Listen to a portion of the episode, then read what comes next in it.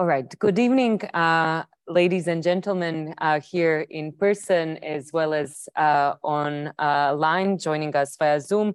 Before we begin, I would first like to acknowledge the traditional custodians of Australia. The University of Sydney stands on the land of the Gadigal people of the Eora Nation, and I pay my respects to their elders, past, present, and emerging. And equally, I uh, further acknowledge uh, the traditional owners of the country on which uh, all of our online participants are on and pay my respects to their elders past, present, and future. NATO's Madrid summit in June brought about the alliance's long awaited new strategic concept, which delivered an assessment of a much more adversarial international environment and set out a vision for at least the next decade. While the document makes it clear the 30 country strong alliance is attuned to the challenges that come outside of its core geographical and functional areas, it is pretty much clear that the alliance will be looking much closer to home given Russia's invasion of Ukraine and the threats to NATO's eastern flank. Yet the fact that the Indo-Pacific as a region received a mention for the very first time in NATO strategic commu communication of this type, and that Australia implicitly got called upon as a major partner that will be crucial in enacting the alliance's strategic ambitions, is something that we shouldn't underestimate.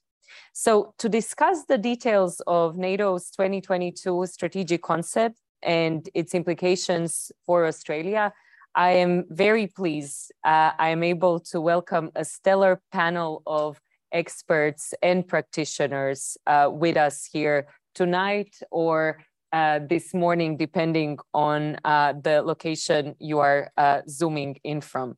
So let's start from who we have uh, just here in the room. Uh, Ms. Chiara Spencer is the first Assistant Secretary of the International Security Division at the Department of Foreign Affairs and Trade and has just flown in from Canberra. So we are very grateful to Chiara for being here. Um, she is responsible for defense and intelligence policy, cybersecurity, critical technology, counterterrorism, disinformation, people smuggling, and uh, human trafficking at the department.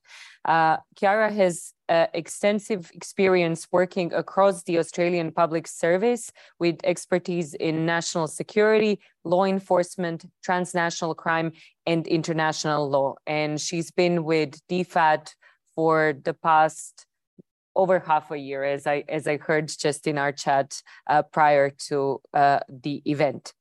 Um, then online we have Dr. Benedetta Berti, who is the head of the policy planning unit in the office of the Secretary General at uh, NATO uh, in Brussels, joining us from over there. Uh, and it is her team that was basically uh, tasked with uh, uh, devising the, the kind of strategic concepts that we saw unveiled at the Madrid summit. Dr. Berti is also an associate researcher at the Center for Security, Diplomacy and Strategy at Vrije Universiteit Brussels, visiting professor at the College College of Europe and a senior fellow at the Foreign Policy Research In Institute, a prolific uh, academic writer and a commentator. And again, I'm very thankful for uh, her uh, taking uh, time uh, so early in, in her day to be here with us.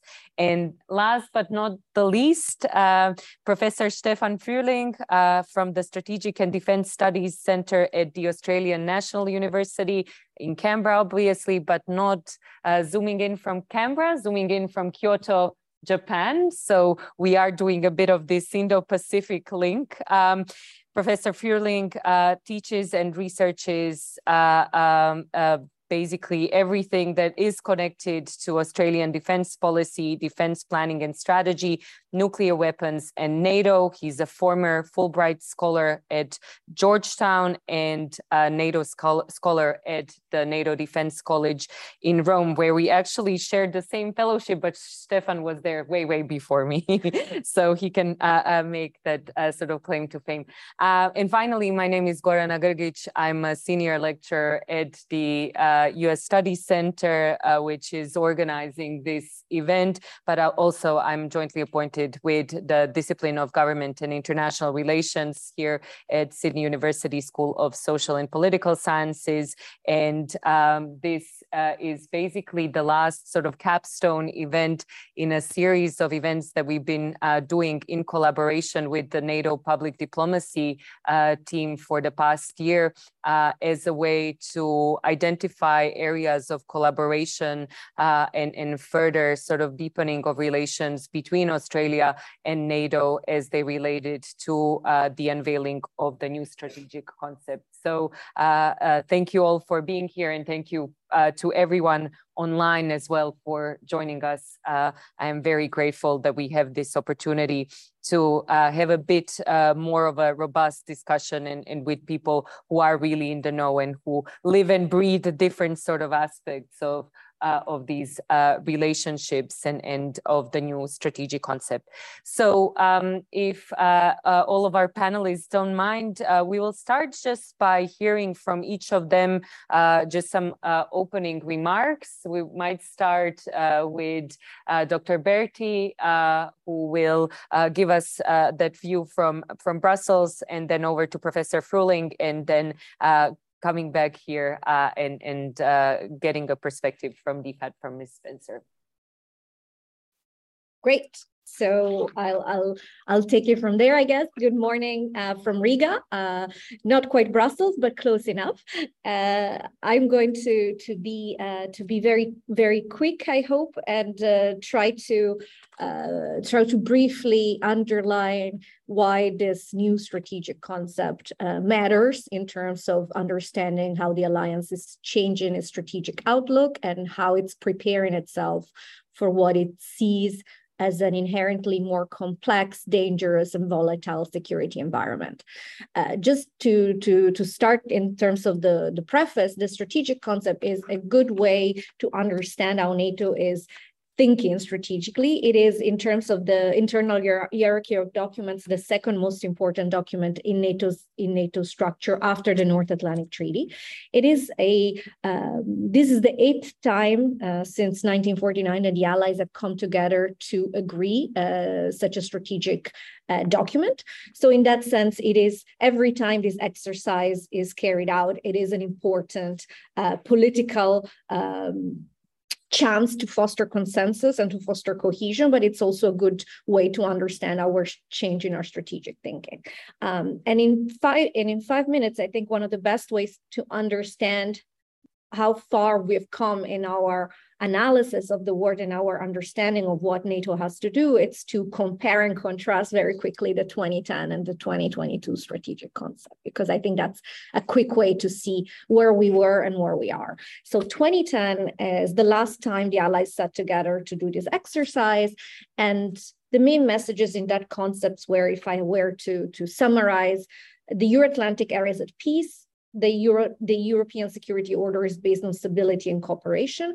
Of course, we will face threats and challenges to our security, but these are more likely to come from without the area of responsibility rather than from within. And they are likely to come in the form of asymmetric, and conventional threats, terrorism, and we're going to have to do more and more of crisis management, operation at strategic distance. And of course, Afghanistan at the time was the biggest operational uh, engagement of the alliance. That strategic concept reflects a fundamentally post-Cold War vision of the world, if I had to summarize it. Um, now, fast forward to 2022, uh, this last time that we conducted this exercise, I think you can mind my, my assessment is that what we agreed is the first post post Cold War strategic concept in the sense that we deliberately started our security assessment by saying the Euro Atlantic area is not at peace. That main assumption that underlined our way of thinking for over 30 years is no longer valid. This is, of course, because Russia's brutal uh, and unprovoked war of aggression on Ukraine. It's also because of more of a decade of destabilizing and aggressive behavior by Russia. So, whereas in 2010 we were talking about the desire and the ambition to build a strategic partnership with Russia. In 2022, we are much more realistic, I would say, and cognizant of what the reality is today. And so this is a strategic concept that clearly, for the first time since the end of the Cold War, identifies uh, the Russian Federation as a threat to Allied security and to Euro-Atlantic peace and stability. And on the basis of that assessment, uh, police is at the very center of what we need to do, strengthening our deterrence and defense and boosting our resilience against coercion, subversion, and malign interference, whilst maintaining open channels of communication. But I want to underline, we're talking about channels of communications, not dialogue. That's a difference. Um, so that's that, that's in the background. But i would say that uh, that stopping at this element stopping at uh, the russian war against ukraine and russia's destabilizing behavior tells us a good part of the story but doesn't tell us the whole story. I think what's really emerging from this strategic concept is that we see strategic competition as being one of the defining feature of our security environment. And this is a concept that talks about the fact that Today, we see assertive authoritarian powers pushing back against the rules-based international order, promoting authoritarian models of governance, uh, seeking to undermine our cohesion, societies, and democracy through both military and non-military means, including economic coercion, including, including energy blackmail, including disinformation. So really using the full spectrum of military and non-military tools. And that's a very different uh, understanding of the security environment of what we had in 2010. This is an environment which we're constantly challenging and contested, and therefore, not just we need to step up our ability to do deterrence and defense against conventional and non-conventional threats, but we also have to dig in and really step up our work on boosting our own resilience and working with our partners to mitigate our strategic vulnerabilities and to harden our infrastructure, society, and democracies. So that's a completely, I would say, new angle uh, in a strategic concept. Of course, NATO had been going in that direction for, for more than a couple of years now, but I think that's very important that it's now reflected in the NATO strategy. And of course, and I'll close here because I want to stick to the five minutes, I would be remiss if I didn't mention that in the context of understanding strategic competition, this is the first strategic concept that mentions China. And it doesn't just mention China. It talks about the fact that Chinese coercive policies, stated objectives and coercive policies pose a, can pose a ch challenge our interests, our values, and our security. It talks about the need of the transatlantic community to come together to tackle the systemic challenges posed by the PRC to Euro-Atlantic security. That is absolutely a, I would say, a very important development in the way we're talking and thinking about uh, the PRC. In terms of approach, we're talking about increasing our situational awareness. We're talking about boosting our resilience, boosting our preparedness, working more deliberately to defend and protect the rules-based international order, and of course, working more with like-minded partners to do all this. And that will be my last 30 seconds in the sense that of on the basis of this rather grim description of the security environment characterized by fragility, strategic competition, recurring shocks, the enduring challenge of the enduring threat of terrorism, the, the, the existential challenge of climate change. All of this is depicted in our strategic concept. And therefore, the focus right now is first, second, and third to boost our deterrence and defense and to reset ourselves up to do collective defense uh, in a way that we hadn't really done for decades, and this is already well on its way. But at the same time, retaining a global understanding of how threats and challenges are connected. And that's where the work with partners, and I'll stop here, comes in. And that's why this is a strategic concept that puts partnerships at the very core of uh, thinking of our thinking about how to ensure our security and, and working with our partners to to support theirs. Um, and then and in that context we talk about working more with like-minded partners who share our values and commitment to the rules-based international order. And of course in that context we also talk more about the importance of strengthening our partnerships in the Indo-Pacific. Of course, we're thinking about our uh, Indo-Pacific partners, Australia, Japan, uh, New Zealand, Korea, and we can talk more about the fact that I, I believe the relationship between NATO, the partnership with NATO in Australia is really going from strength to strength late uh, over the past years.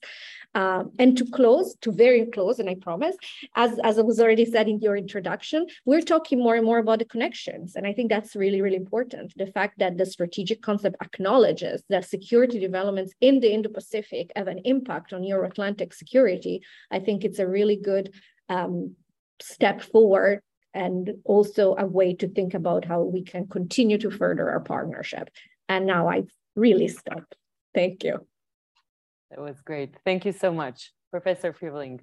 Yeah, thank you. Now, and, and, and I think that's a really good set into what I was going to say, because I wanted to focus a bit on those interlinkages between Euro-Atlantic, in particular NATO, like security and policy and what it means for Australia. And I think one, one might summarize this as, I mean, NATO is the key to the defense of the free world. Um, Australia is, of course, not a member of NATO, but it is interested in its growth, development, and operations since the protection it affords extends far beyond the geographic um, area covered by its members' nations. Um, but apart from what is at times inaptly called consultation, there's no existing machinery in which the voice of Australia can be heard in the formulation of decisions which directly bear on our destiny. So we in Australia are firmly, firmly support NATO, but it's inevitable that the importance and extensive nature of the, its deliberations and planning will affect not only the interests of its members, but also those of, no, of non-members. And it's not unnatural, accordingly, that, that Australia is especially concerned to ensure that its interests and the interests of other areas of the world are not inadvertently overlooked by members of NATO. Now, if some of those turns of phrases kind of strike you as a bit of odd, it's because they're not actually mine, but they're from 1952, a speech that Percy Spender gave um, on, on NATO and Pacific security. So I thought that it's it's quite striking as a passage though, because it highlights that although we've come to think about our partnership and the relevance of NATO in the context of growing in the context of Afghanistan and NATO out of area, the kind of European deterrence security focused NATO that we're starting to see emerge again was seen and, and I think was um, during the decades of the Cold War just as relevant for us, even if it didn't may, maybe kind of like um, express itself in quite as, as deep a partnership as we see now, although although even, even many of those exchanges date from a long time ago. So where, where did these more underlying kind of like relevance of NATO for Australia um, um, lie? lie? Uh, let's start with the negative. I mean, NATO is not a global alliance. And, and I, I think it's important to, re, to kind of not read NATO interest in the Indo-Pacific as kind of like a rekindling of those um, thought bubbles about a global NATO that we saw kind of like rise in the 2000, I don't know, four, five, six kind of like um, um, time period, um, when when NATO arguably was looking for for more relevance. Um, so it's important to be precise about what we mean by NATO. It's not, I mean, it's in Australia that's that's important. It's also in, in Europe. It's often a bit um, going all over the place. Um, NATO as an organization, or do we talk about NATO as the collective of its particular European um, member states? And so I think that NATO as an organization, and we can delve into that, um, will, I think for a host all of those reasons, will not become an Indo-Pacific security player, or it's unlikely. But I do think that what we are seeing is that NATO as, as the collective of its European and members and Canada um, do, do show and are interested in greater engagement in our region. And so I think that the, the, the Madrid summit statement and, and the new strategic concept are kind of like a symptomless symptom more than a cause, cause of that. And you can see also see that in, for example, the European participation in Pitch Black, um, and, on, and also going back to 1999, the very significant European participation in the INTERFET operation um, um, of how relevant that is. And I think our NATO partnership is an opportunity with the organization, is an opportunity in fostering that development. So that brings me to the first more enduring point, which is that NATO really is a quite unique forum for political strategic exchange. And that's really what even Percy Spender back in 1952 was already quite concerned or um, um, um, focused on. Um, a lot of this is in the NATO summits, uh, but even more so, I think, in, in some ways, the at the level of the permanent representatives in the NAC. Again, this is not really new that this is relevant for us. Um, I mean, Japan, for example, started engaging with the NAC in 79 in the context of, of the INF, INF discussions. But the, the NAC has kind of like reawoken to what it used to be in, in some ways during the Cold War. And, and it has become a really important conduit through which European capitals engage with Indo-Pacific security, which is really important because we've got 30 allies, very few of which have any national kind of like expertise on, on, on our region. Um, so for example, the creation of the Assistant Secretary General for Intelligence and Security uh, was hugely influential here and has really shifted NATO discussions on, on, on China Indo-Pacific security a, a, huge way within just a few years. Um, Australia is engaging in that on through seconded officials, but I think we can do a lot more, and, and particularly at the at the ambassadorial level and, and in the embassy. So, for example, Japan has an ambassador accredited to NATO alone, uh, Caroline Miller has to cover the EU as well as NATO and, and a few bits and bobs, Belgium and other things. That's a, that's a very big plate, and I think we're a bit underdone there. The second thing that I think is, is worth highlighting is that NATO remains the world's closest and most institutionalized alliance. And I think the Madrid decisions and the, the, the, um, the um, new strategic concept reinforce that. Um, we used to be really positively envious about that back in the 50s um, perhaps not anymore, but NATO remains the only successful and, um, model for how do you do multilateral deterrence at an alliance level, um, which is something that we, I think, is becoming increasingly important for us in the Indo-Pacific. And so it's not that unusual that people continue to look to NATO as a possible model for the evolution of Indo-Pacific alliances. And I mean, that includes even somebody like Kevin Rudd, for example, who's, who last year co-authored a, a, report with the Chicago Council on Foreign Affairs, which argued for, for an um, Indo-Pacific nuclear planning group um, that would involve Australia as well as Japan, South Korea, and the US. Um, I think that fundamentally misunderstands what the nuclear planning group in NATO is actually doing. Um, but I think it shows how much what happens in NATO influences the, the, the thinking about the future of our own alliances. Um, and perhaps no more so than the area of nuclear sharing, um, Japan and South Korea, there have been increasing voices for, I mean, quote, NATO-like arrangements on nuclear sharing over the last five and 10 years ago. And I think that these are not as easily dismissed in Washington anymore as they were five or 10 years ago.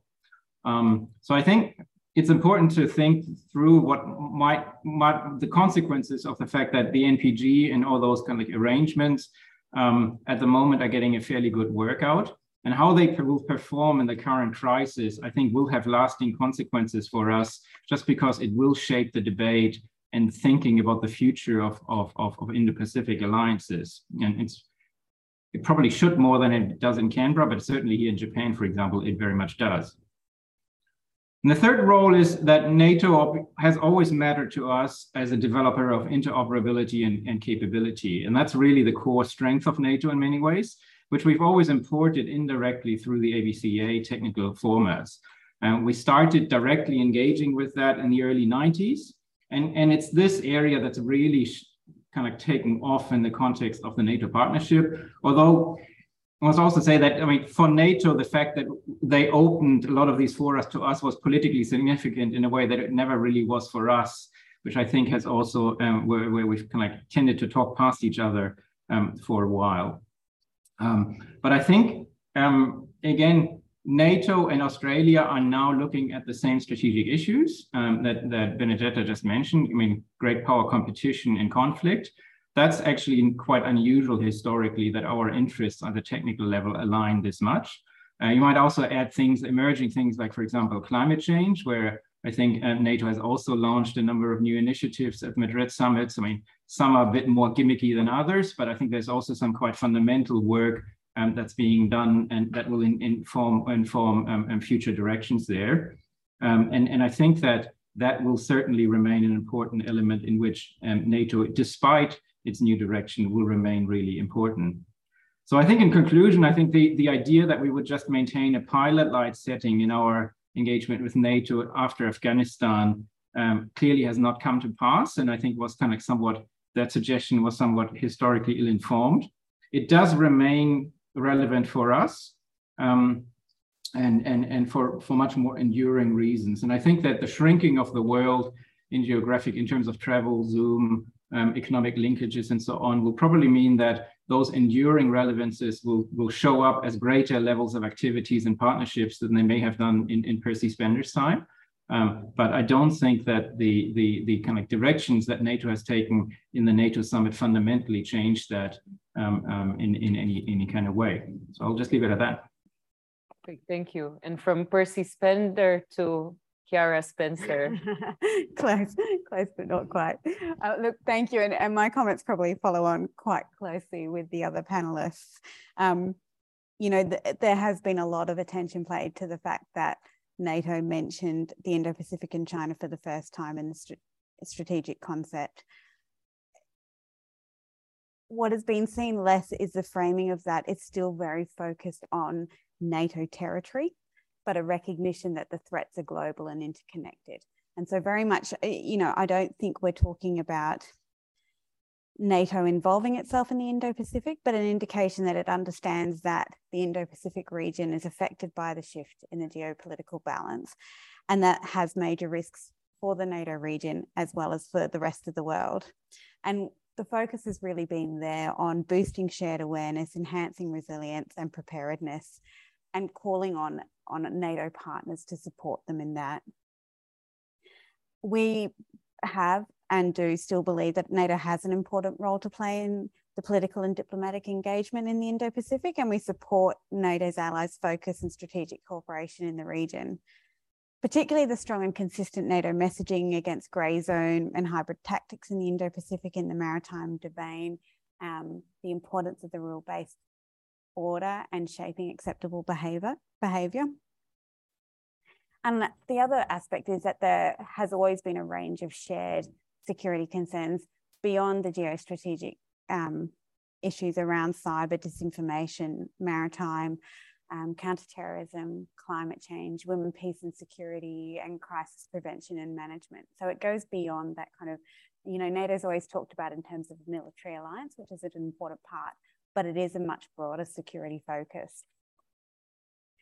Um, in including the Indo-Pacific in the strategic concept, there's been more of a public recognition and a further step in strengthening the relationships that NATO has already got with its AP4 members, with the Asia Pacific members, so ourselves, Japan, Korea, and New Zealand. Um, you know, this came to the fore with the invitation to the AP4 to attend the NATO Leaders Summit. Um, and prior to that, and actually in April, the foreign ministers attended the foreign minister meeting around the invasion of Ukraine.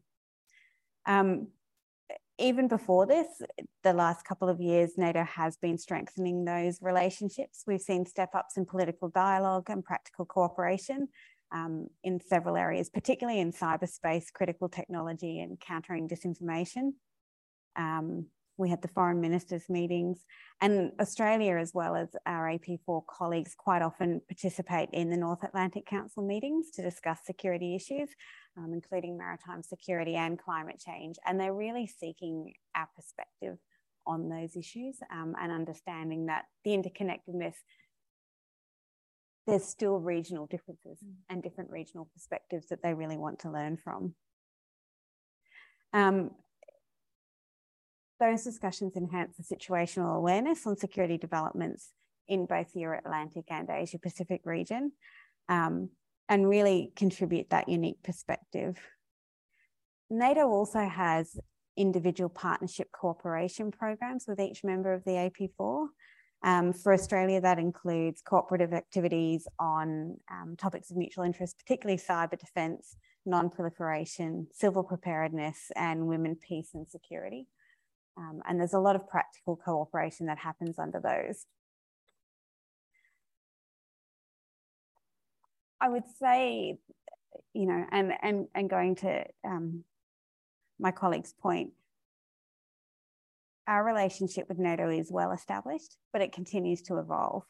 Um, it's moved beyond joint operations, and now we've got structured dialogues and practical cooperation on those shared security challenges. Um, it's based on the values we share, which become more important in this era of competition, but also of our experience of working together, including in Afghanistan, Iraq, in the NATO centres of excellence, NATO headquarters, and most um, recently as well as part of Operation Sea Guardian 2022. Um, and also on that common vision and shared values and, and importance of a rules-based order. Um, and just um, to the other point around the kind of focus we have on these issues, um, we have, um, I think, mentioned Caroline Miller, who is a force on her own um, in terms of driving Australia's um, work with NATO. Um, we also have a number of senior Australian Defence Force members um, in Brussels working with NATO. And quite apart from that, a whole range of Australian officers embedded in NATO headquarters at the centres of excellence.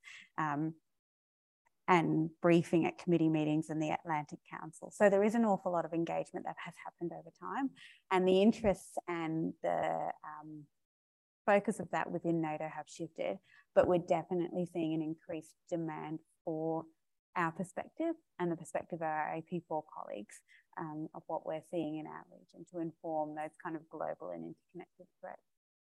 And I actually wanted to to uh, kick off some questions by uh, uh, asking you more as uh, uh, Professor Frühling pre uh, preempted on on the the kind of level of engagement um, you know that we could parse through uh, the sort of resources that are committed to, to that cooperation. So um, as you said, um, we are seeing the relationship evolve. So uh, to, to that extent, um, can we expect that there will be more resources dedicated in DFAT that, for instance, there is a single ambassador to NATO, for instance, rather than a role that is shared with um, other sort of representations or within the DoD or in general um, in terms of uh, resourcing in the government? Um, how how um, do you think that might uh, go? Uh, are there signals as to stepping up that ambition?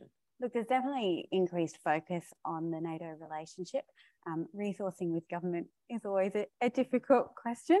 Um, what I would say though is, as we're seeing with NATO, none of these issues are single issues.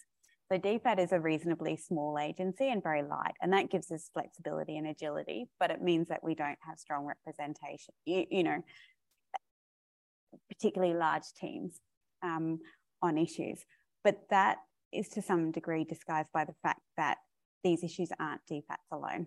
And the issues that, that um, NATO is focusing across every aspect of Australian government.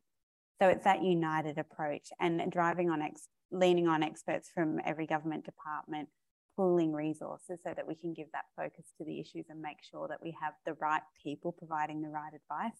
DFAT can't and shouldn't do everything. Um, we're a convening force. Um, and there's a range of specialties and expertise that we provide. Um, but in terms of NATO and the security issues, you need cyber experts, you need climate experts, crisis management. And so people from across the Australian government are involved in that engagement with NATO, and DFAT supports that engagement. Um, but even in terms of the centres of excellence, we've got a whole range of Australian officials rotating through those through those centres as well. So it's a whole of government effort. Um, and it is, um, we have particularly driven and passionate people involved in it. The question of whether we'll get more passionate people involved um, is a more difficult one, um, but I think it is really leaning on that whole of government that, that makes a difference. So we'll keep an eye on, on that budget in hyperinflationary times and yeah, hope for the for the best. Okay, uh, we will be diplomatic then uh, about that.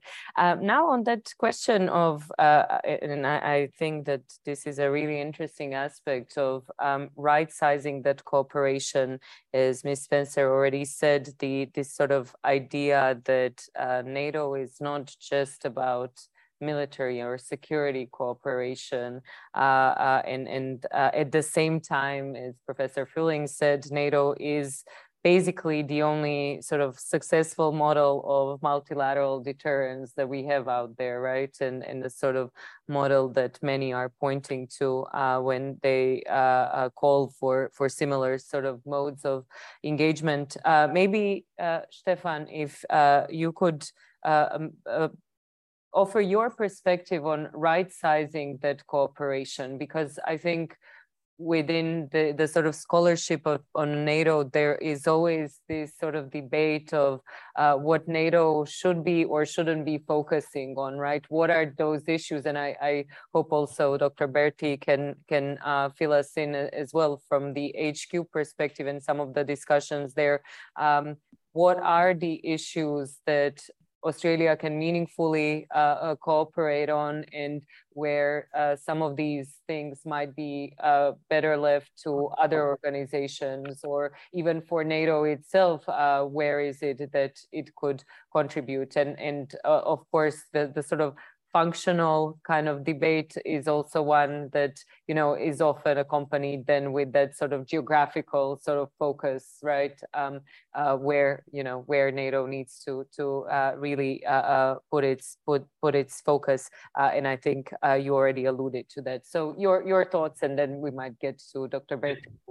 no i think it's a good question. I think part of the problem is that we've well part of the problem is that just prioritization. I mean um, we're underdone in a lot of areas not just in nato NATO, also in the Southwest Pacific, Southeast Asia, and so on. And um, if you if you come to prioritization, it's not that surprising that that that government is kind of like looking quite closely and that resources are flowing elsewhere.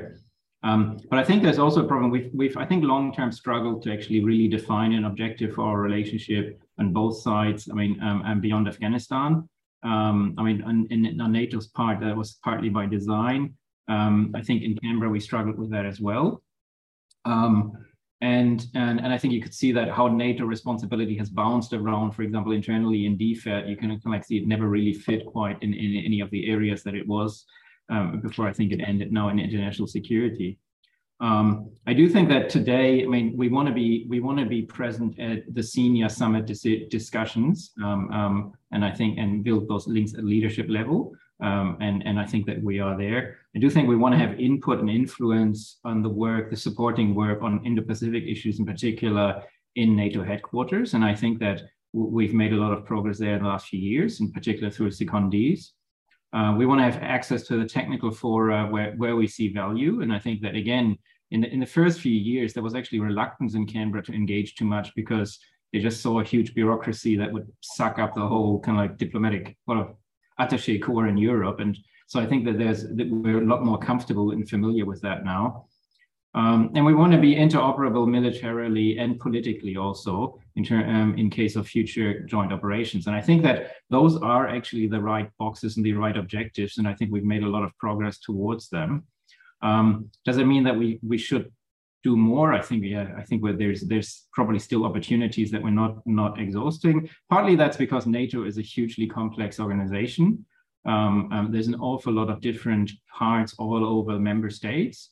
Um, and, and for example, the, the NATO strategic commands and, and in particular, for example, Allied Command Transformation in North America, um, when there, I think from Australia, NATO is kind of like associated with Brussels. A lot of NATO stuff happens in the member states, and it took us a few years, I think, to cotton on that if you're the defense kind of like rep in Washington, that there's actually a very significant NATO work going on. That just wasn't on really people's radar because NATO was done in Brussels. And so I think that there's a there still is a learning process um, um, that we're discovering parts of NATO that by accident we didn't really encounter. I think a good example is, for example, Maritime Command. I mean, NATO ran the counter piracy operation for many years in the Indian Ocean, and we never really leveraged that into building a relationship on this. We never participated. We kind of ran things in parallel. I think these days we probably would be a bit more strategic about that.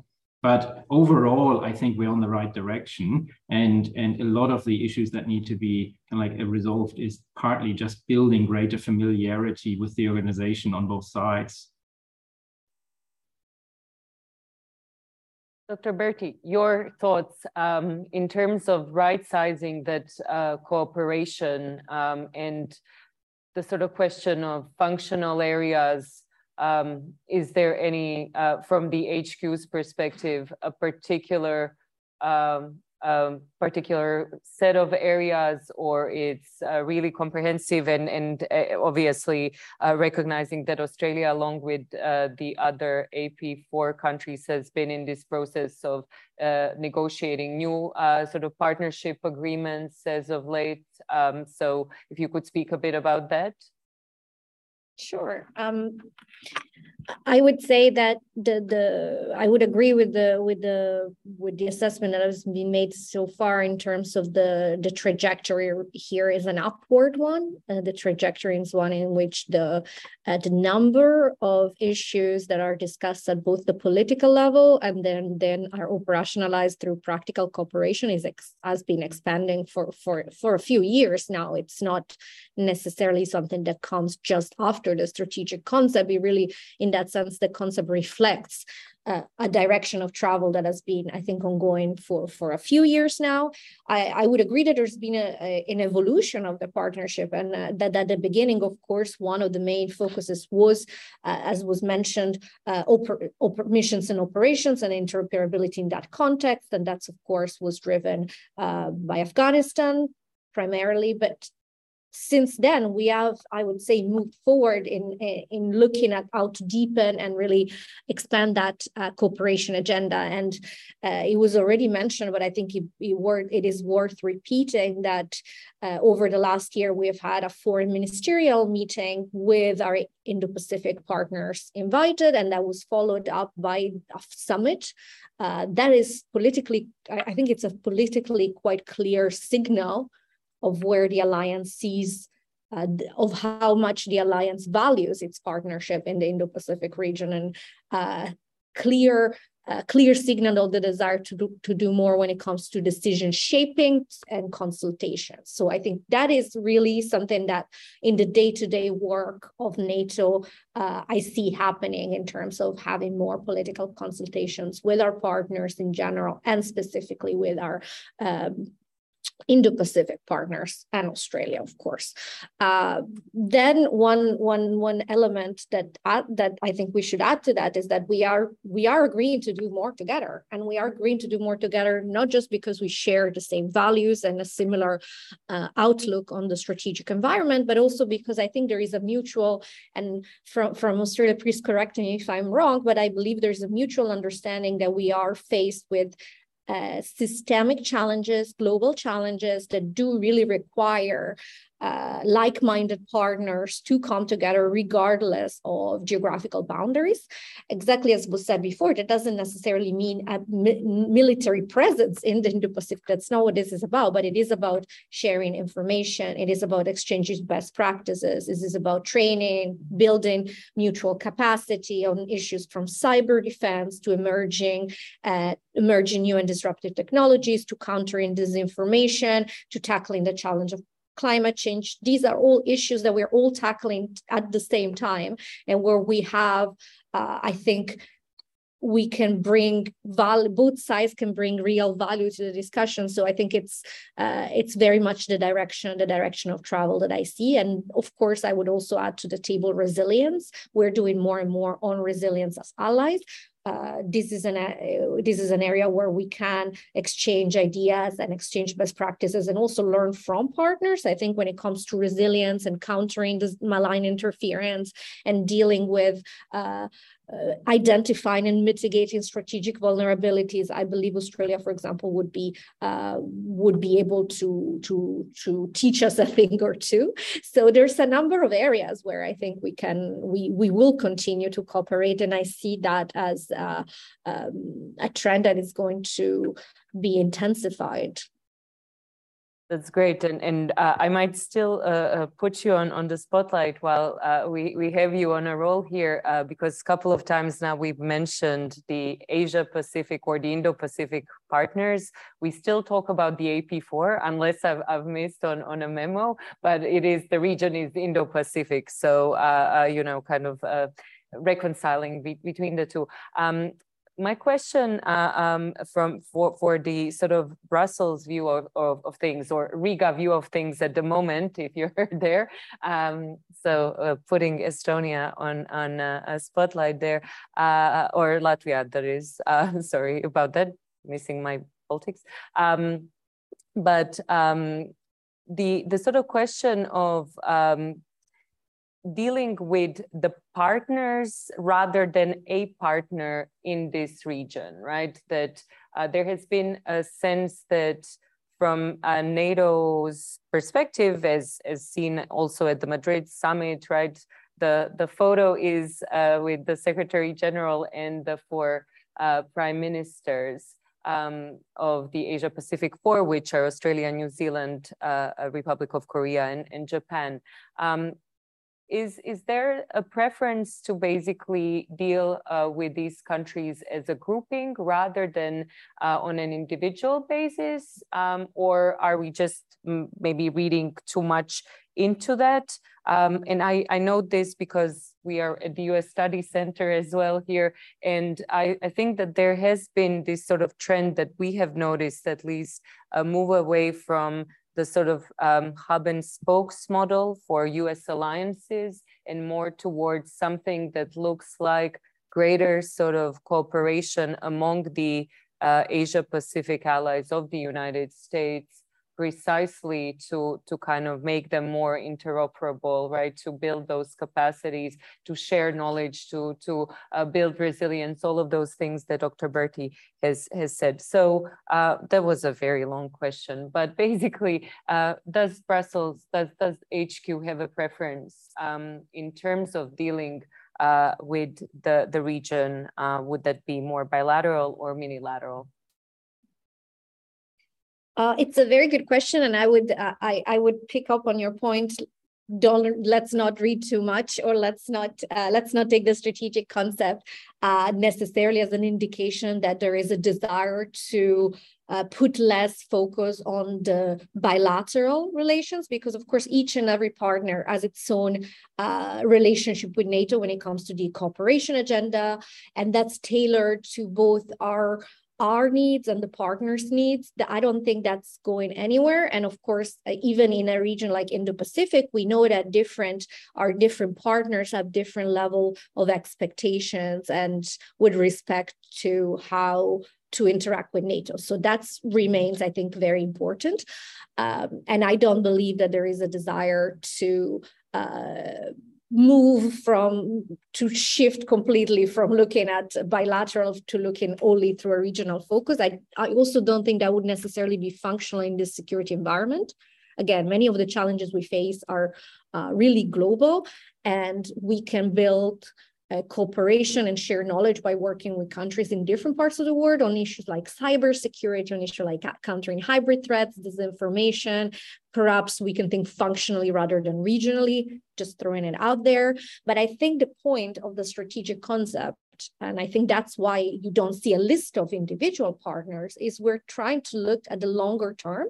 We're trying to look at the strategic direction and we're indicating what are some regions in the world that are either of strategic importance to the alliance, like it says in the concept for the Western Balkans and the Black Sea region, uh, directly relevant to Euro-Atlantic security, like we say for the Indo-Pacific, connected to stability of the Euro-Atlantic area, like we say for the Middle East and the Sahel and our eastern neighborhood. So we're looking really at what is the global picture and what are the relationship with different regions. And I think that's that's the right level of strategic thinking for that kind of document.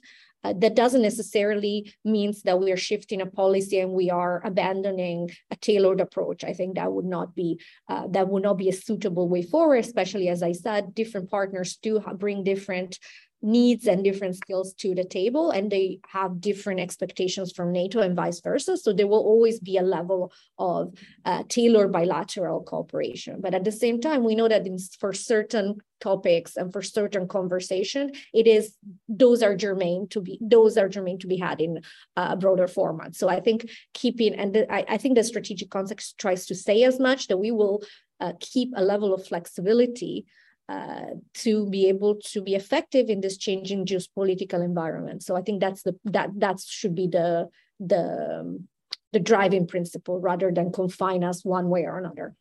Understood.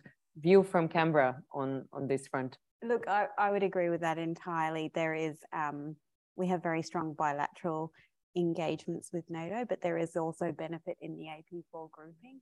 Um, and we work very collaboratively with our A4 partners outside of the the NATO context as well. It's useful to have those discussions and then be able to go back and and bring a broader view. So mm-hmm. it's not just an Australian position on mm-hmm. something. There's a broader grouping within the Asia Pacific region. um, that share a similar view and have um, common challenges um, in a whole range of international security issues. So I think there's benefit in both. We, we would be concerned, um, as has just been said, about moving away from the kind of tailored approach, but having that flexibility to be able to work with partners in the region and, and bring a, a diverse view um, and work collaboratively within that diversity. Yeah. Great. And before we open up the floor for questions, I had one sort of final question, which deals with the sort of institutional balance of power, or to put it very plainly, what to do in a 30 member state alliance uh, when uh, you have countries that have a lot of interest in, oh, a lot of interest in, in the Indo-Pacific and some that are saying, hey, there's a fire in our backyard. We can't be possibly looking uh, so far. Um, to, to us, yes, China might be a sort of challenge, but it's not imminent. It's not anything that uh, really we we care about, uh, given everything that has happened from February 24th onwards, or arguably, you know, everything that has been happening uh, since since uh, at least eight nine years ago. Um, so uh, I'll open uh, with with Professor Frühling, who might maybe shed some light on the fact that, and we we don't necessarily need to talk about the United States here. I think that's pretty resolved. The U.S. has a very clear Indo-Pacific orientation. We've had the new national security strategy published just a week ago, right? It's very clear um, as to uh, what it sees its its main uh, uh, challenge moving forward. Um, very clear in decoupling uh, China and Russia, even though it sees that that sort of entente between the two is a particular uh, problem, but certainly uh, a signaling that Indo-Pacific is the the key theater of interest for the United States. But then on the European NATO side, um, the, the kind of divisions uh, that there are between the likes of, say, you know, France as, as uh, it sees itself as a, a sort of resident power in the region. And obviously, you know, we could talk about then some of the, the kind of countries uh, in, in the region where Dr. Berti uh, is currently, uh, who would probably not be sharing that sort of view um, maybe I'm wrong in terms of you know um, uh, what what uh, the kind of priorities uh, are. Yeah. Are. Okay. I, I, think it's I think it's a really important point. I mean, the short answer is it's complex. Um, I mean, but I think it's also. the, the, I mean, the, the, times have moved a long way in, in, in the last 15 years. I mean, I mean, in the beginning, we couldn't even be called a partner. We were a contact country because um, um, of those concerns. I mean, that we've moved a long way from that. Um, in the beginning, it was also the more maritime oriented allies. I mean, the, the US, Dutch, to some Canadians, Brits that were keen on this. Um, um, um, that's much broader now. Um, and I think that partly is because the views of, of China have changed and the views of how China is relevant for Indo-Pacific security have changed. And in a sense, it's not about, it used to be more concerns about NATO going to the Indo-Pacific, but the Indo-Pacific is coming to NATO in many ways in that regard. And I think that that has changed the, the debates. I mean, France France has its own views on, on, on this, which are a bit different anyway. But I mean, um, these days, a lot of the, the China concerns is most most acute actually in, in Eastern European countries. If you look at Lithuania and and and and it's the the the the beating that they took um, um, um over Taiwan. If you look at, I mean, the Czech Republic was in a similar position. So I think that um, the framing of the challenge through authoritarianism and as well as the practical cooperation that you see between Russia and China have kind of like to some extent eroded the zero sum approach of, of, of if, you, if you focus on one, you shouldn't focus on the other. I think that the, the terms of a debate have shifted there, which I think have eased a lot of the opposition, both on, or certainly in, in some areas of engaging this through the NATO format. Again, partly also because it's not necessarily about NATO doing something, but using NATO as a means for exchange. Um, and, and I think that there, um, Australia does have an important role because we're not the Americans.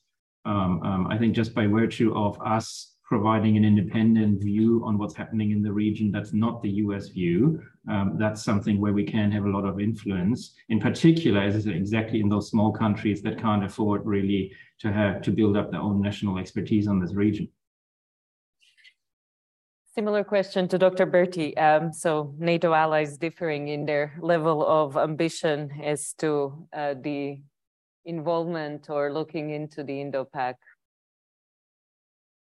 Sure. Um, so as a, as a general comment, I would say that uh, I think it's important to, to start by reminding ourselves that NATO especially as it has been, especially in its more expanded, in its in its more expanded and recent format, is an alliance right now of 30, soon to be 32 countries, with different geographies, different nationals, different national interests, a large strategic convergence, of course, which is what makes the alliance so solid and a convergence of values. But the notion that different allies have different prioritizations when it comes to security threats and challenges. That's just something that NATO has worked with, I would say, from day one. So in that sense, it's not new per se, but uh, but you're you're right in, in mentioning that of course different different allies have different presence, interest, outlook towards the Indo-Pacific region. That's absolutely clear.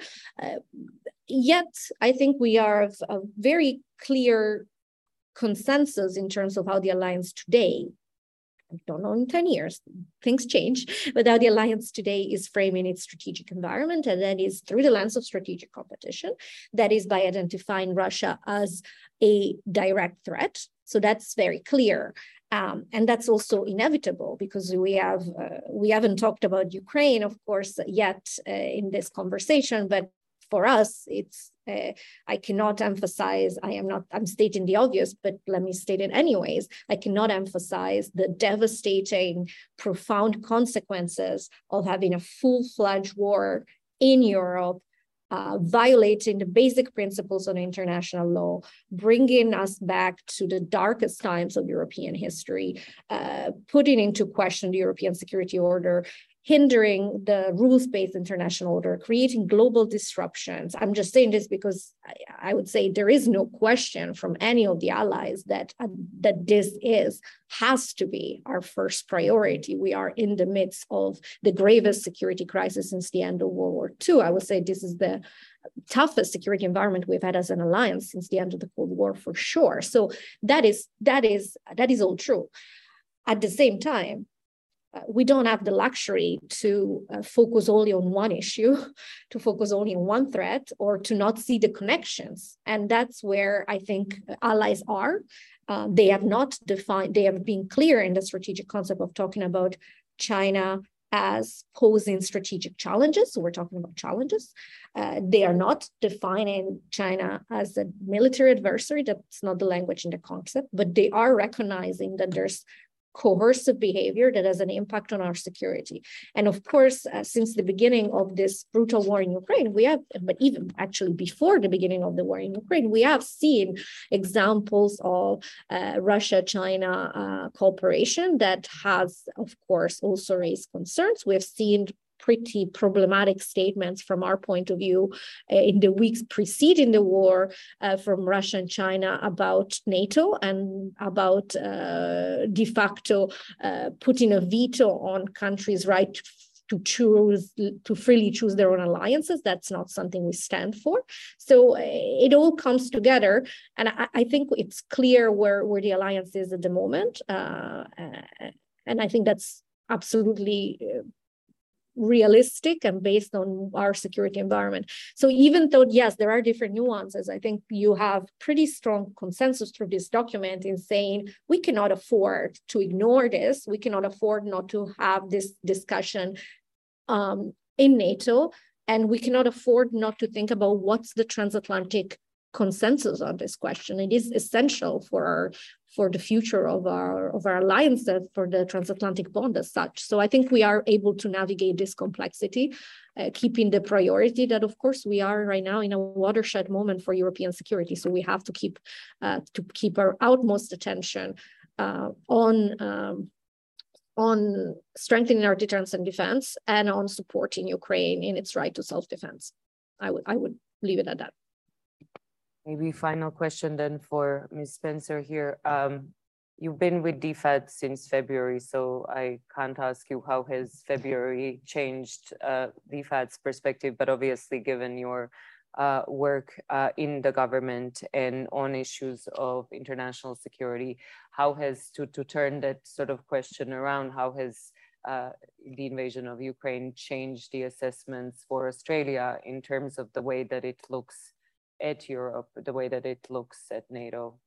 Look, I think um, speaking really frankly at the foreign ministers meeting, particularly in April, but also the leader summit, we were surprised that AP4 were involved and were invited. Our view was that, you know, we'd almost take a back seat for a little while, that, you know, with the invasion of Ukraine, that NATO had a lot more important and pressing issues and that they would be less concerned with the Indo-Pacific um, and that we would, you know, be waiting for our engagement to increase. And, and so we were really quite surprised at the ongoing interest in the Indo-Pacific and in collaborating with the AP4 um, and in seeking our views and our understanding and our perspectives on issues.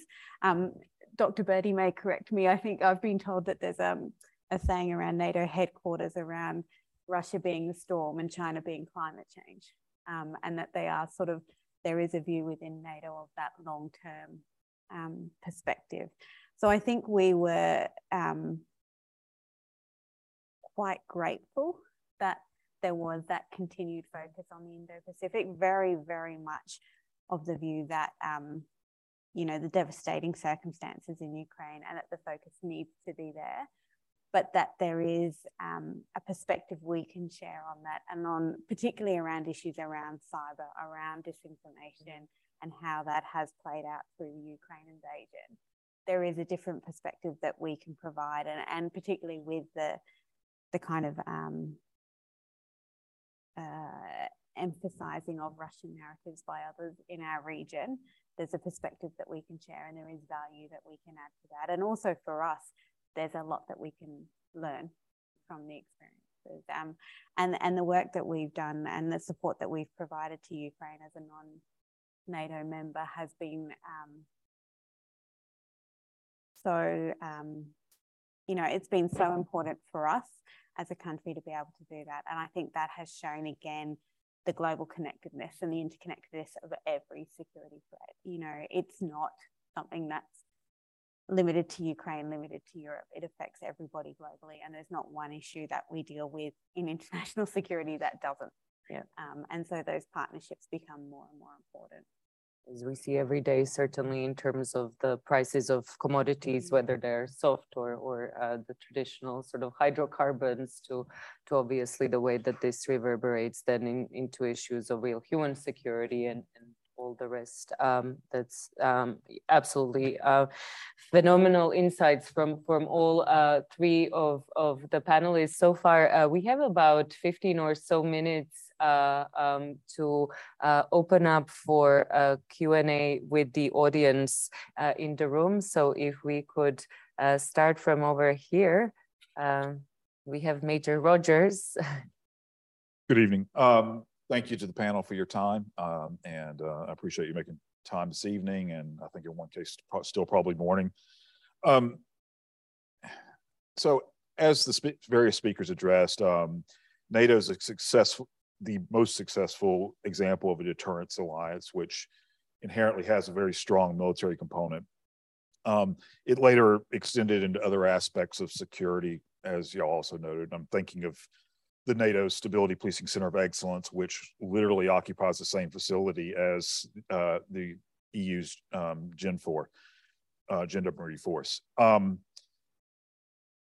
PESCO notwithstanding, the EU generally has much weaker, I think I'm safe in saying the EU has much weaker forms of cooperation. And coincidentally or not, I struggled with forms of security cooperation that weren't purely about military things. Atalanta, Sophia, the, re the refugee operations in the Mediterranean.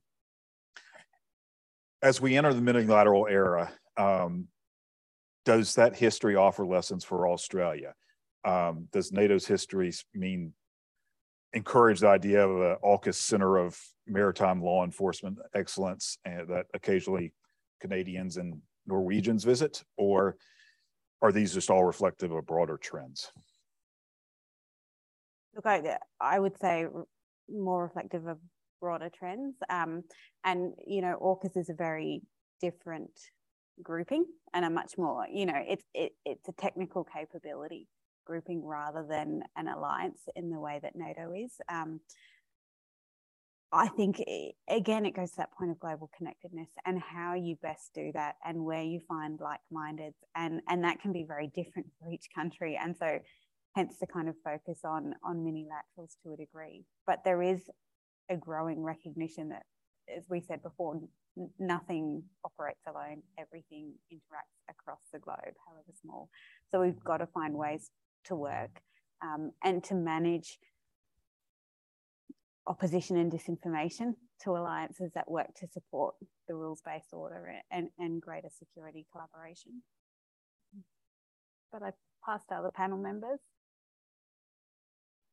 I might, I might jump in here. I mean, I, I do think that I'm not sure that it would say that the EU is weaker on cooperation. It's just, I mean, um, it focuses on different areas and it has, it has significant strengths that NATO doesn't have and expertise. In particular, it has money um, um, um, to spend, which which NATO doesn't really in quite the same way.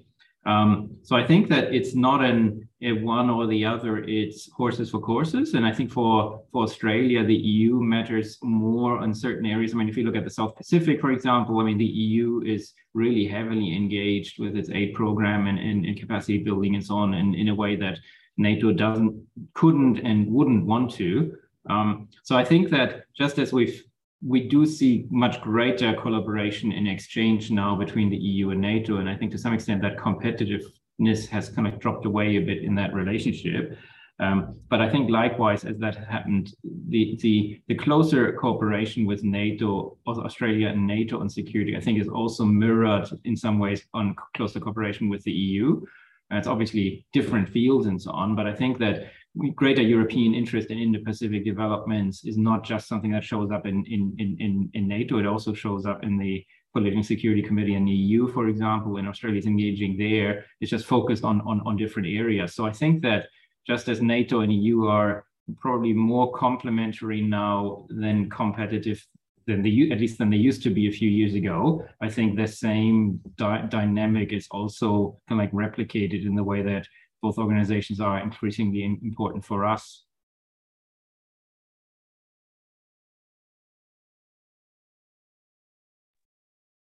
I, I no, I don't think I, I, don't think it's my place to give an advice on uh, Australian foreign policy. So I'd rather listen than than contribute on this one yield the floor. Uh, that's good. And both NATO and, and obviously published uh, uh, key strategic documents with the same acronyms uh, this year. And uh, I've heard that they are talking much more than they ever have before. So strategic concept for one, the strategic compass for the other, and uh, a lot of ambition for sure for from the EU to become a more um, capable security and, and military actor and player over there.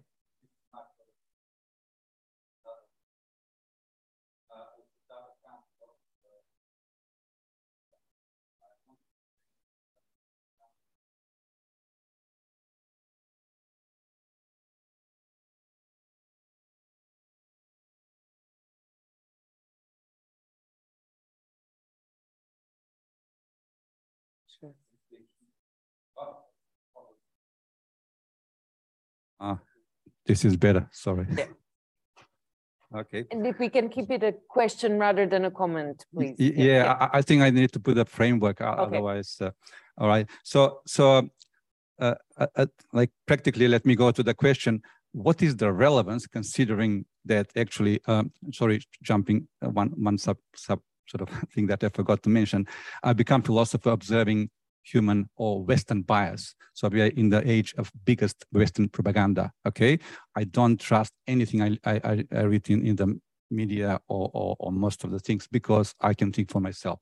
Now, what is the relevance for for Australia, for in NATO, when we are actually uh, part of Asia and now we are Asian century to remind you 100 years. Uh, uh, so we should be more independent and think about neighbors first rather than trying to be barking dog because usually the dogs get poisoned first when, when there's a you know fight between the neighbors. So we should be really thinking we are isolated island and coming from IT and uh, I understand really well artificial intelligence. Okay. We see now uh, the, the dangers of Optus and Medibank. Right. That's much think, bigger danger. Yeah, so let's let's that, focus yeah. on what is the relevance of NATO. Yeah. Okay. So where should the focus lie? Um, is there a peril of ignoring the the backyard? I don't. Well, uh, uh, my position is that we're not ignoring the backyard. We have a range of relationships with partners, and our regional partners are some of the most important that we have. Um, but as we've talked about all evening, the threats are global. And so we need to look to all like minded. Um, but it's definitely not at the detriment of our region. And, you know, looking at the government and the work that our foreign minister's been doing recently, the Pacific and Southeast Asia are prime um, in terms of our relationships and the work that we do. I think that's broadly the consensus. Do we have a question over there? I had a I had a question for Dr. Berti. Um, so in government, obviously things move pretty slowly. I can only imagine how thing how slowly things might move in a big beast like NATO. Um, how how long did it take to develop the strategic concept, and how far into that process did the Ukraine crisis kind of come hit, and how much that kind of changed the initial assumptions you were working towards? Sure. Um, so the the short question, the that's a really good question, and I would say that uh, the the process of drafting uh, and pre-negotiations and and start to finish took from September to June, so roughly so roughly nine months, I would say in reality, I would say that some of the thinking, some of the strategic thinking about the shifts in the security environment and how they affect the alliance had been ongoing for at least the prior couple of years.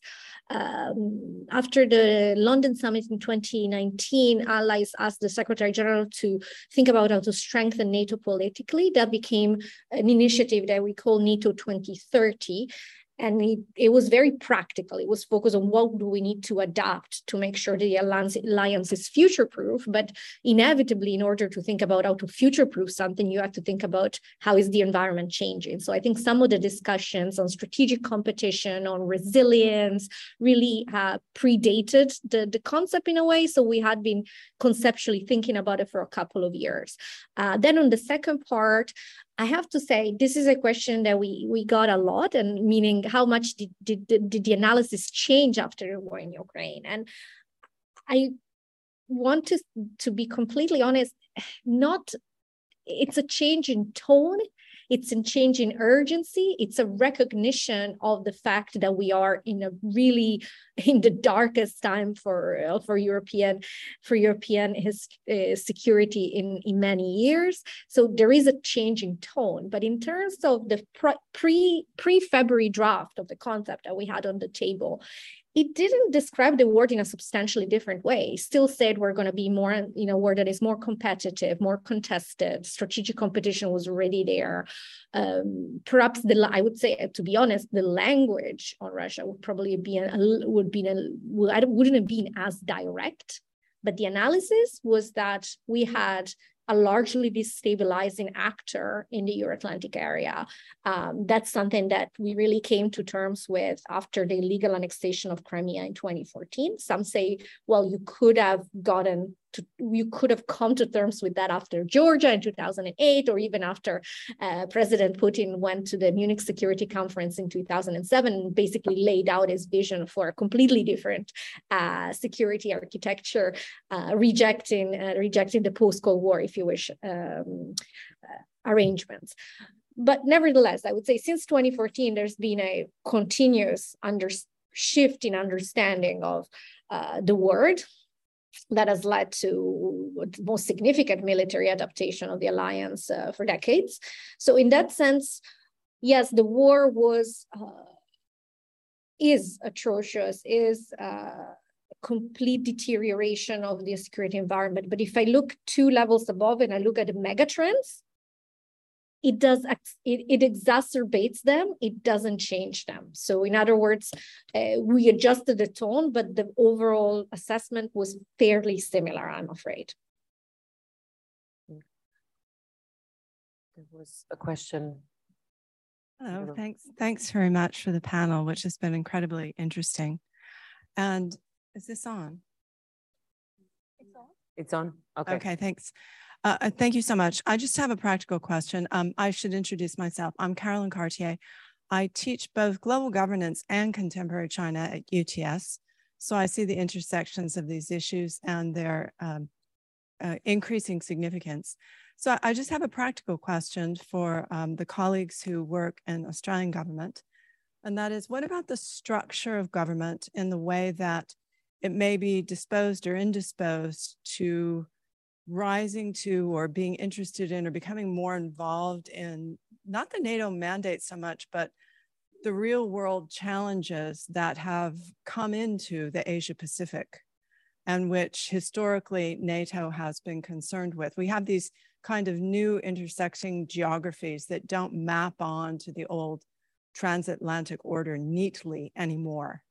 And so, what is it? And perhaps I'm not sure if this is even the right question because I don't work in Australian government, but what in Australian government um, perhaps structures or, or opens up to the possibilities of this kind of engagement that we first see sort of, if I understand correctly, on the sidelines in Spain? Is, is Australian government kind of predisposed to this or are there structures of the bureaucracy and its, its um, existing um, kind of mandates and silos that silos particularly that in the Australian bureaucratic system tend to limit the potential of crossing over? Thank you. Interesting question, and, and I might not be the best placed, um, and I might press to the professor as well. Look, my view is that we there aren't any structural barriers. Um, as we've dealt more and more with these kind of cross-cutting security issues, um, we've been open to talking to a whole range of different partners. I think some of it are cultural aspects, which we have across the board. So, you know, I think previously that view of NATO had been a defense and military view, and that had been that kind of defense relationship. Um, I guess DFAT's involvement has been newer as it's gone into more emerging security issues and then being able to bring in others from across government as well. So I don't think there's structural barriers, but it's that kind of ongoing cultural piece of how you bring people together and avoid those silos. Um, but I think that goes more to, you know, I think that's something we see across the board with cross-cutting security issues and something we've had to deal with across government rather than necessarily something specific to NATO. Um, but Professor, did you have? No, look, I, I think it's an interesting question to think about. I mean, I do think that certainly in the early days of the partnership, there were still undertones of and like um, you know the, the old Europe versus Asia focused debate, and and and is the, is this kind of like going back to the 50s and 60s, or um, in, in terms of us focusing on our our, our, our northern hemisphere allies? I think that's dropped away um, just as I think I think people have realized that it's not, and and that the issues are ultimately the issues that we care about that that, that are discussed in the in the relationship. Um, I do think that there is a and, and this there is an issue about. I mean, is this a geographic? Do you look at this through a geographic lens or a functional lens? And I think that the system is struggling with that. Um, so I mean, for a while, NATO was, I think, in the Eastern European section in, in DFAT. I mean, that that wasn't really quite where it belonged. But I think that, I mean, having it in international security, I do think that we're probably missing a bit an opportunity to think about how much do we engage kind of like a European countries in Brussels as opposed to in their capitals. And so, so I think that that's something that that um, I'm not sure that the balance is right there. And likewise, I think certainly in defense, again, it's it's in the international policy area, but in many ways, it's actually more relevant for the functional area. So it's kind of um, but but that's just the norm. That's just a fact of life of complex organizations. I think that's not really specific to NATO, and I think that to some extent, I think we should also not underestimate the fact that it's now become almost a habit for Australian prime ministers to go to to, to summits, um, and I think that that kind of like in itself like raises raises raises prominence, but also like helps to focus and integrate policy at a national level in a way that probably wouldn't happen and probably didn't happen when when when it was still more at the official level and maybe maybe ministerial level. And I think that that that ability for prime ministers to come is not just because of the level at which you can engage a valuable thing, but I think also in in in, in that sense of, of consolidating, if you like, national views on on on on what can be achieved in, in, in that relationship. That's great. And uh, if we have time for one final question from the audience over there. Oh, thank you, the panelists, for the time tonight. Uh, my question, in short, is what do you think of the real, real um, prospects of a new Cold War since the um, since the Warsaw Pact was dissolved in 1991, and there was the the Russia coming to the West and the West acceptance of Russia as a new partner, but for, for the initial 10, 15 years, and now like there's all of a sudden this military conflict, at, at least and now it's still in a regional scale between Russia and Ukraine. And what's the prospect of a new i don't think uh, i honestly do not think there'll be direct military conflict between russia and any nato countries because that's going to start at world war three for sure.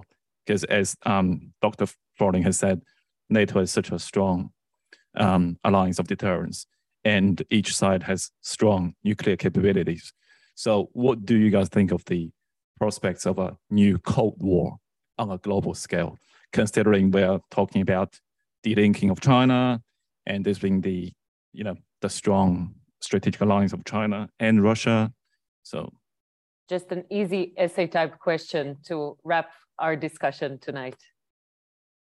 Sure, I'll I can say I can be really quick. Well, it it's not a question you can answer quickly, but uh, let me start with one clear one point that I want to make. It's quite important. It's important to me. Uh, words matter. So I would say there's not a conflict in Europe right now. There is a war of aggression by one country, the Russian Federation, that has uh, invaded a sovereign country and is now involved in a brutal war uh, with devastating consequences for the country's civilian population with documented cases that can only be described as atrocities. So let's just be clear, there's not all of a sudden a conflict between two countries. There is one country that has invaded another country and is now and is now attacking it. I wouldn't say this is all of out of the blue. I wouldn't say this is, of course, the war, the escalation is something uh, um, that we haven't seen, uh, that we haven't seen in European in European soil for a while. But the behavior and that's what i go back to this is not something we have seen since uh, since that 2007 speech but of course even more since the illegal annexation of crimea we have seen the russian federation playing an incredibly destabilizing role we have seen it doing so uh, with provo provo provocative military we've seen it doing so through interference in democratic elections uh, disinformation cyber attacks uh, occupation of, of sovereign countries, etc., etc., etc. So this is not, this has been the trend. And I think it's important that we remember it because, of course, after the end of the Cold War, NATO extended um, cooperation with Russia. It offered to Russia uh, a level of tailored uh, engagement and partnership that has not been offered to anyone else. So we really, we really opened that door. Uh, but of course, you have to be two to tango. So after the after after the legal annexation of Crimea, we had to put a stop to business as usual. You don't do business as usual to a country with a country that invades uh, its uh, sovereign neighbor for no reason. Uh, you just simply can't. And of course, now the situation is is you're co absolutely correct. We are in the worst relationship with the Russian Federation since the end of the Cold War. That is just a fact. Uh, that's not where we want to be. And if you read uh, everything we are saying is that we believe in a European security order based on international law, based on sovereignty, based on the right of each country to freely choose its alliances and conduct its foreign policies. These, by the way, are also principles that Russia had agreed to. Uh, but of course, it's now violating. So the point is, uh, the point is that the alliance that the alliance is interested in stability and in, in, in, uh, in predictability in the Euro-Atlantic area. A change in the relationship with Russia can only occur if Russia changes its behavior. um, stops this absurd and brutal war and returns to compliance with international law. So that's where we are. Uh, if to me, that's not the parallel with the Cold War is I, I I don't know how helpful it is. Let me be honest. I think it it it mirrors the the situation was quite different then. First of all, you have first of all the notion of uh, um, you have a much more complex security environment now interlinkages as we, uh, we as we've mentioned there is a strategic competition we're talking about uh, china and russia so I, I don't i'm not sure it's a good parallel but uh, but I would say if you ask to the if you ask Ukrainians, they would say, well, actually there is no cold war. There is a brutal war of aggression going on every day in our country. So perhaps step one is to put a stop to it, and then we can then we can take it from there. I think that's that's that would be my my reaction. Thank you so much, Dr. Berti. We are aware of your uh, timetabling and scheduling constraints, so uh, we thank you for uh, your excellent uh, participation today and, and, insights, and we'll let you proceed with your day over in Riga. So we'll just uh, leave it for some final remarks from uh, from Professor Frühling and from Ms. Spencer. but for you, we, we, say goodbye. We will still stay on online for another three minutes. Thank you. Thank again. you very much.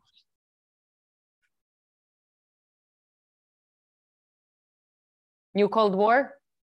Um, yeah, it's good. It's a good question. I mean, um, I mean, I agree with Benedetta that probably you don't, you don't want to draw too many parallels to the old Cold War, but I think it's it's worth reminding that NATO, I mean, as in the organization, um, was formed exactly to keep the war cold rather than have a hot war um, in the context of the Korean War. I mean, back in '49, you largely just had the treaty and, and NATO as an organization really arose out of a realization that um, just wishing for war not to go hot is not enough. You actually need to prepare and work for it to, to remain cold. And I think that that's where, where NATO is moving back towards. And I think that coming back to my earlier theme, I mean, I think that there's some lessons there from us because we never in the, even in the Cold War part time period with the I mean, we've all forgotten about SEATO, let's face it. I mean, that was kind of like the, the, our one attempt at, at, at, at trying to do something similar.